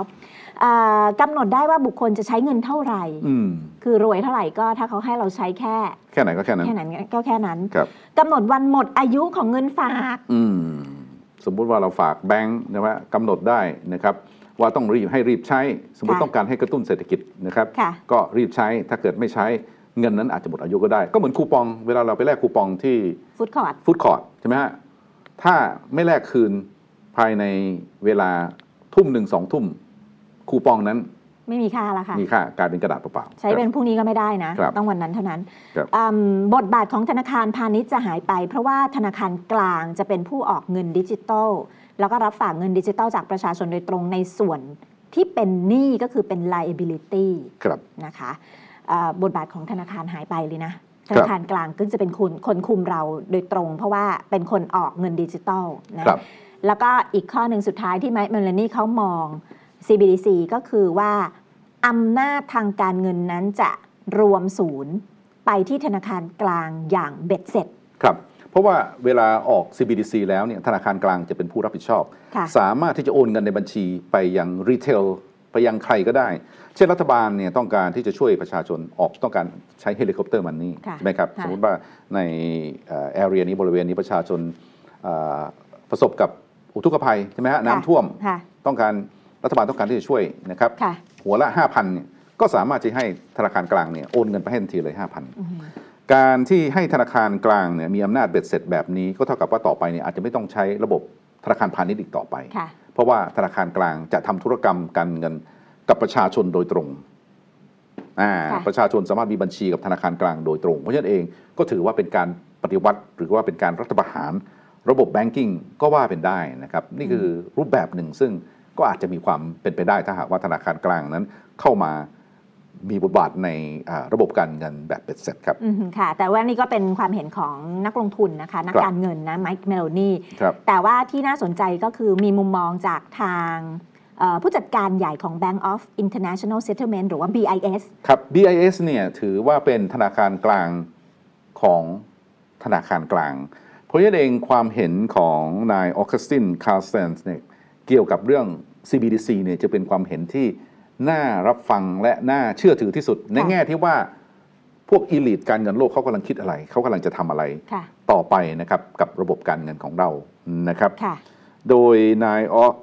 อกัสตินคาร์สเตนส์เนี่ยบอกว่าเงิน CBDC นี่จะเป็นเงินตราของอนาคตอืมที่กำลังจะมา และเป็นสิ่งที่หลีกเลี่ยงไม่ได้นะครับค่ะเขาบอกว่าเงิน CBDC มี 2 ลักษณะที่สำคัญด้วยกันค่ะ ประการแรกนะครับ ธนาคารกลาง หรือว่า Central Bank จะมีอำนาจควบคุมกฎเกณฑ์ในการใช้เงิน CBDC อย่างเบ็ดเสร็จค่ะแต่ผู้เดียว ประการที่สองนะครับ จะมีเทคโนโลยีมารองรับควบคุมการใช้ CBDC นะครับค่ะเพราะฉะนั้นเองนี่คือ 2 ลักษณะที่สำคัญของ CBDC ที่ทำให้ CBDC นี้แตกต่างไปจากเงินสดที่เรารู้กันนะครับ มาฟังค่ะอ่าสิ่งที่ นายออกัสตินคานสไตน์นะครับอ่า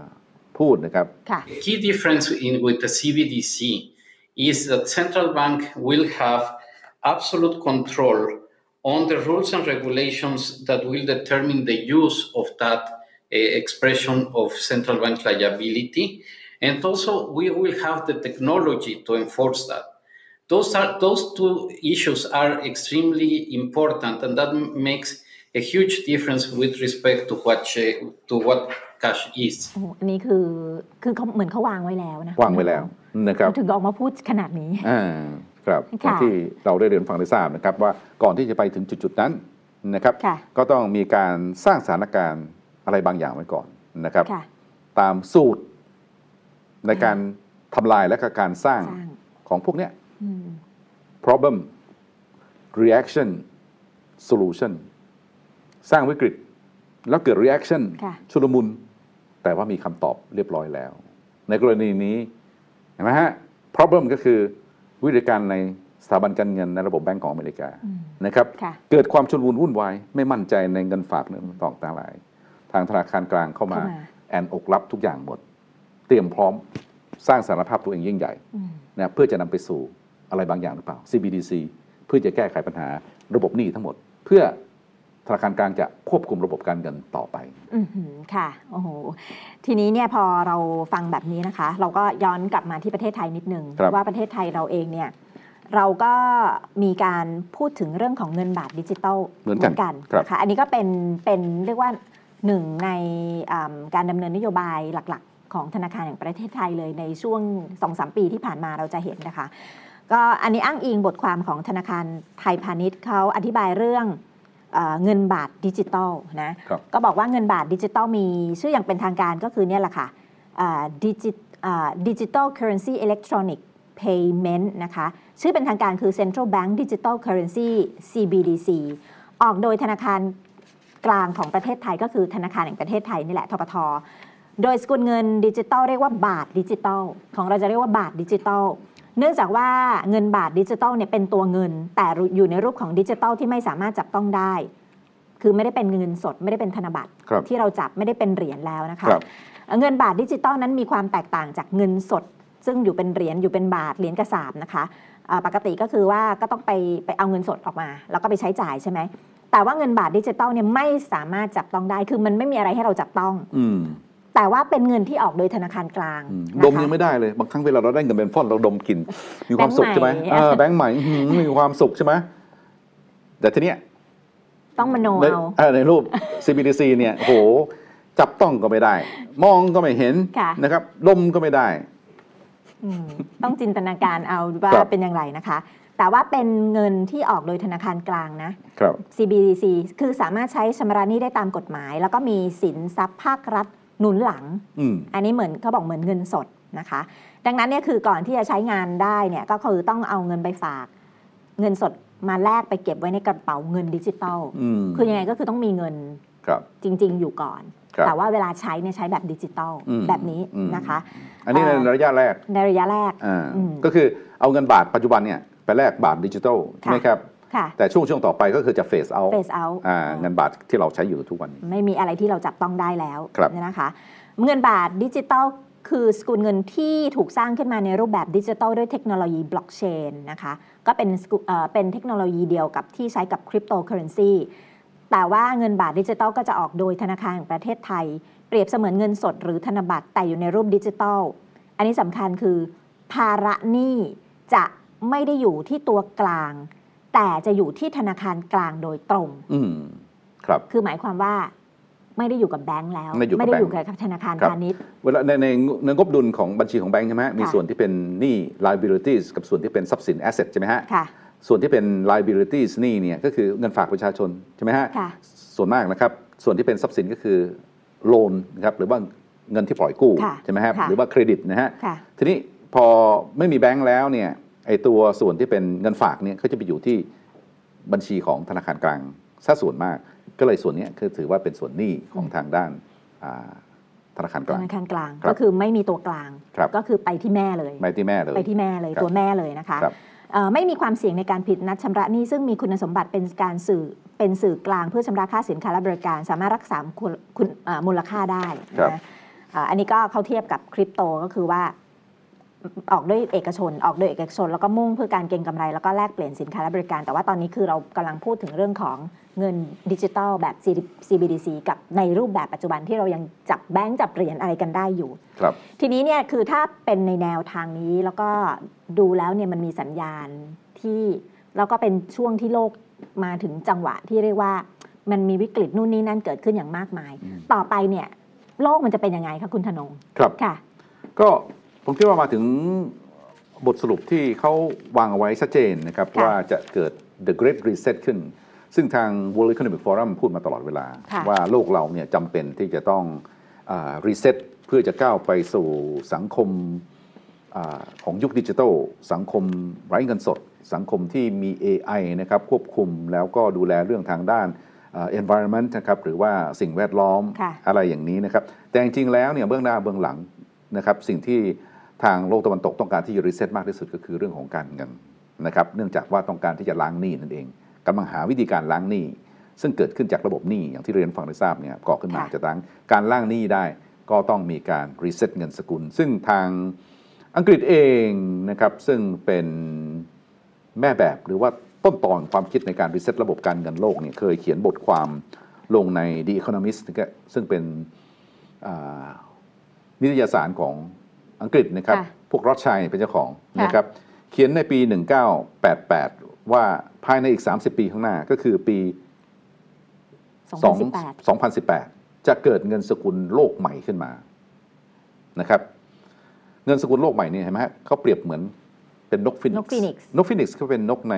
นิยายปรัมปราของอียิปต์โบราณ เป็นนกที่ไม่มีวันตายมีชีวิตเป็นอมตะนะครับ แต่ว่าคือแค่ว่าเขาจะตาย แล้วหลังจากตายก็เกิดฟื้น เถ้าเถ้าเอ่อเกิดเถ้าถ่านเถ้าถ่าฐาน เผาไหม้แล้วเขาก็จะฟื้นขึ้นมาใหม่ เป็นอมตะ แต่ละครั้งแต่ละรอบอำนาจก็จะยิ่งใหญ่ขึ้นก็เหมือนอังกฤษนะครับ ซึ่งเป็นจักรวรรดิที่เคยล่มสลายตอนนี้ก็กลับมาผงาดขึ้นมาใหม่เห็นไหมฮะนกฟินิกซ์เนี่ยผงาดขึ้นมาท่ามกลางเงินตรา ใช่นี่เงินสกุลหลักของโลกนะ ค่ะ นี่คือ world currency นะ ท่ามกลางดอลลาร์เห็นไหมฮะเงินสกุลอะไรต่างๆทั้งหลายนี่ก็จะมีเงินเป็นจะเป็นเงินสกุลหลักของโลก ซึ่งทางอังกฤษเนี่ยวาง เป้าหมายเอาไว้ ซึ่งเราก็คาดการณ์ได้ก็อ่านเกมได้มันมันไม่ได้ยากว่าอังกฤษหรือว่ากลุ่มแองโกลอเมริกันต้องการเงินสกุลหลักของโลกที่มาแทนเงินสกุลดอลลาร์เป็น CBDC ของโลก CBDC นี่จะมี 2 ตัว ตัวแม่กับตัวลูก นี่มันถึงในแง่ของอังกฤษ ในแง่ของกลุ่มแองโกลอเมริกันนะ CBDC ตัวแม่เนี่ยคือออกโดยทางกองทุนการเงินระหว่างประเทศนะครับ ส่วน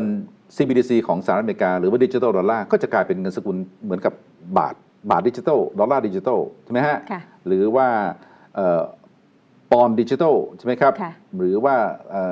ริงกิตดิจิ t a ลอืม แต่ว่าดิจิ t a ลตัวแม่คือกองทุนการเงินระหว่างประเทศ ซึ่งกองทุนการเงินระหว่างประเทศก็จะผันตัวเองเป็นธนาคารกลางของโลกนะครับ ซึ่งจะนำไปสู่จุดมุ่งหมายของพวกเนี้ย New World Order ก็คือมีเงินสกุลหลักของโลก ก็คือ World Digital Currency มีธนาคารหลักของโลกก็คือ IMF ค่ะ ที่จะดูแล เอ่อเงินดิจิทัลของโลก รวมทั้งมีรัฐบาลโลกที่จะดูแลที่จะกำกับ ซึ่งก็จะพัฒนาจาก UN นะครับหรือว่าองค์การสหประชาชาตินั่นเองครับอือหือค่ะ คือถ้าดูปกของ The Economist นะคะ อันนี้น่าเหลือเชื่อนะคะว่าเป็นภาพตั้งแต่ปกของปี 1988 เลยนะครับณธนงคือทุกอย่างวางแผนไว้เป็น 10 10 ปี หรือว่าเป็นร้อยปีค่ะเพราะฉะนั้นเหตุการณ์ต่างๆ ที่เกิดขึ้นไม่ใช่เป็นเรื่องบังเอิญอืมเป็นเรื่องที่ถูกวางเอาไว้แล้วค่ะตามพล็อต ตามพล็อตที่วางไว้นะครัคะบแล้วก็มีสัญญาณที่ส่งมาเรื่อยๆนะคะครับแล้วก็บอกว่าในปี 2018 แต่เนี่ยตอนเนี้ยคือ 2023 แล้วนะคะอืมแล้วครับภาพนี้ก็คือชัดเจนนะ เป็นนกฟีนิกซ์ คือถ้าดูไปเขาก็เขียนว่า จริง ๆ แล้วเขาก็ตรงนะ เพค่ะราะอะไร เพราะว่าปี 2018 ถ้าเราเกิดเรากลับไปดูค่ะเป็นปีที่บิตคอยแจ้งเกิดอืใช่ไหมฮะอืมบิตคอยหรือว่าพวกนั้นก่อนหน้านี้เนี่ยแทบจะไม่มีใครสนใจพัฒนามาตั้งแต่ปี 2000 กว่าใช่ไหมค่ะเงียบๆ แต่อยู่ดีปี 2017 เนี่ยราคาเริ่มขยับขึ้นเพิ่งแต่ขยับขึ้นอย่างมีนัยสำคัญในปี 2018 ค่ะอืมอืมเหมือนกับเป็นร่างทรงของไอ้นกฟินิกซ์นี้ใช่ไหมฮะค่ะแล้วหลังจาก 2018 มามาบูม 2018 2 แล้วมาบูมที่สุด 2021 นะครับค่ะหลังจากนั้นก็ลดลงลงมาตอนนี้นะครับอ่าจาก Market Cap 3 ล้านล้านมาเหลือ9อ่าแสนกว่าล้านค่ะแต่ตัวเนี้ยจะเป็นร่างทรงหรือว่าเอ่อ พระรองก่อนไม่ใช่พระเอกตัวจริงอือฮึรอพระเอกตัวจริง พระเอกตัวจริงก็คือนกฟินิกซ์ที่จะฟื้นจากการล่มสลายของระบบเงินตรา ปัจจุบันที่เกิดจากการรีเซ็ตที่เกิดจากการล้างหนี้เก่า และเขากำหนดอะไรแล้ว ให้กองทุนการเงินระหว่างประเทศออก Central Bank Digital Currency ซึ่งจะทำหน้าที่เป็นเงินสกุลหลัก โลกต่อไปแทนเงินดอลลาร์ครับอือหือค่ะ การล่มสลายของ 3 แบงก์สหรัฐอเมริกานะคะ ตั้งแต่ Silvergate SVB มาจนถึง Signature Bank นั้นจะเป็นจุดเริ่มต้นของการล้างหนี้การรีเซ็ตสกุลเงิน และนำไปสู่การใช้เงินสกุลโลกใหม่อย่าง CBDC ด้วยหรือไม่นะคะ แต่ว่าทั้งหมดทั้งมวลที่เราคุยกันในวันนี้ที่แน่ ๆ สิ่งเดียวที่ยังเหมือนเดิม ก็คือคนที่กำหนดระบบการเงินโลกที่เราใช้อยู่เนี่ย ก็จะยังเป็นคนที่กำหนดระบบการเงินโลกใหม่ ถ้าเกิดยังเป็นแนวทางนี้ แต่ว่าโลกนะจุดจุดๆนี้คือไม่เหมือนเดิมนะคะ อย่าลืมว่ากำลังมีมหาอำนาจอีกขั้วหนึ่งที่ผงาดขึ้นมาแล้วมีความแข็งแกร่ง นั่นก็คือในส่วนของจีนอ่าแล้วก็กลุ่มพัน BRICS ธมิตรอื่นๆนะคะในนามของกลุ่ม BRICS ครับซึ่งไว้เดี๋ยวเราจะมีโอกาสมาพูดคุยกันอีกครั้งหนึ่งนะคะสำหรับเรื่องของระบบการเงินโลกใหม่เอ๊ะจะเป็นระบบเดียวแบบที่เราคุยกัน หรือจะมีระบบใหม่ของกลุ่มใหม่ มาท้าทายระบบการเงินหรือว่าผู้คุมอำนาจเดิมหรือไม่นะคะ วันนี้ต้องขอบคุณคุณธนงมากเลยค่ะ สวัสดีครับ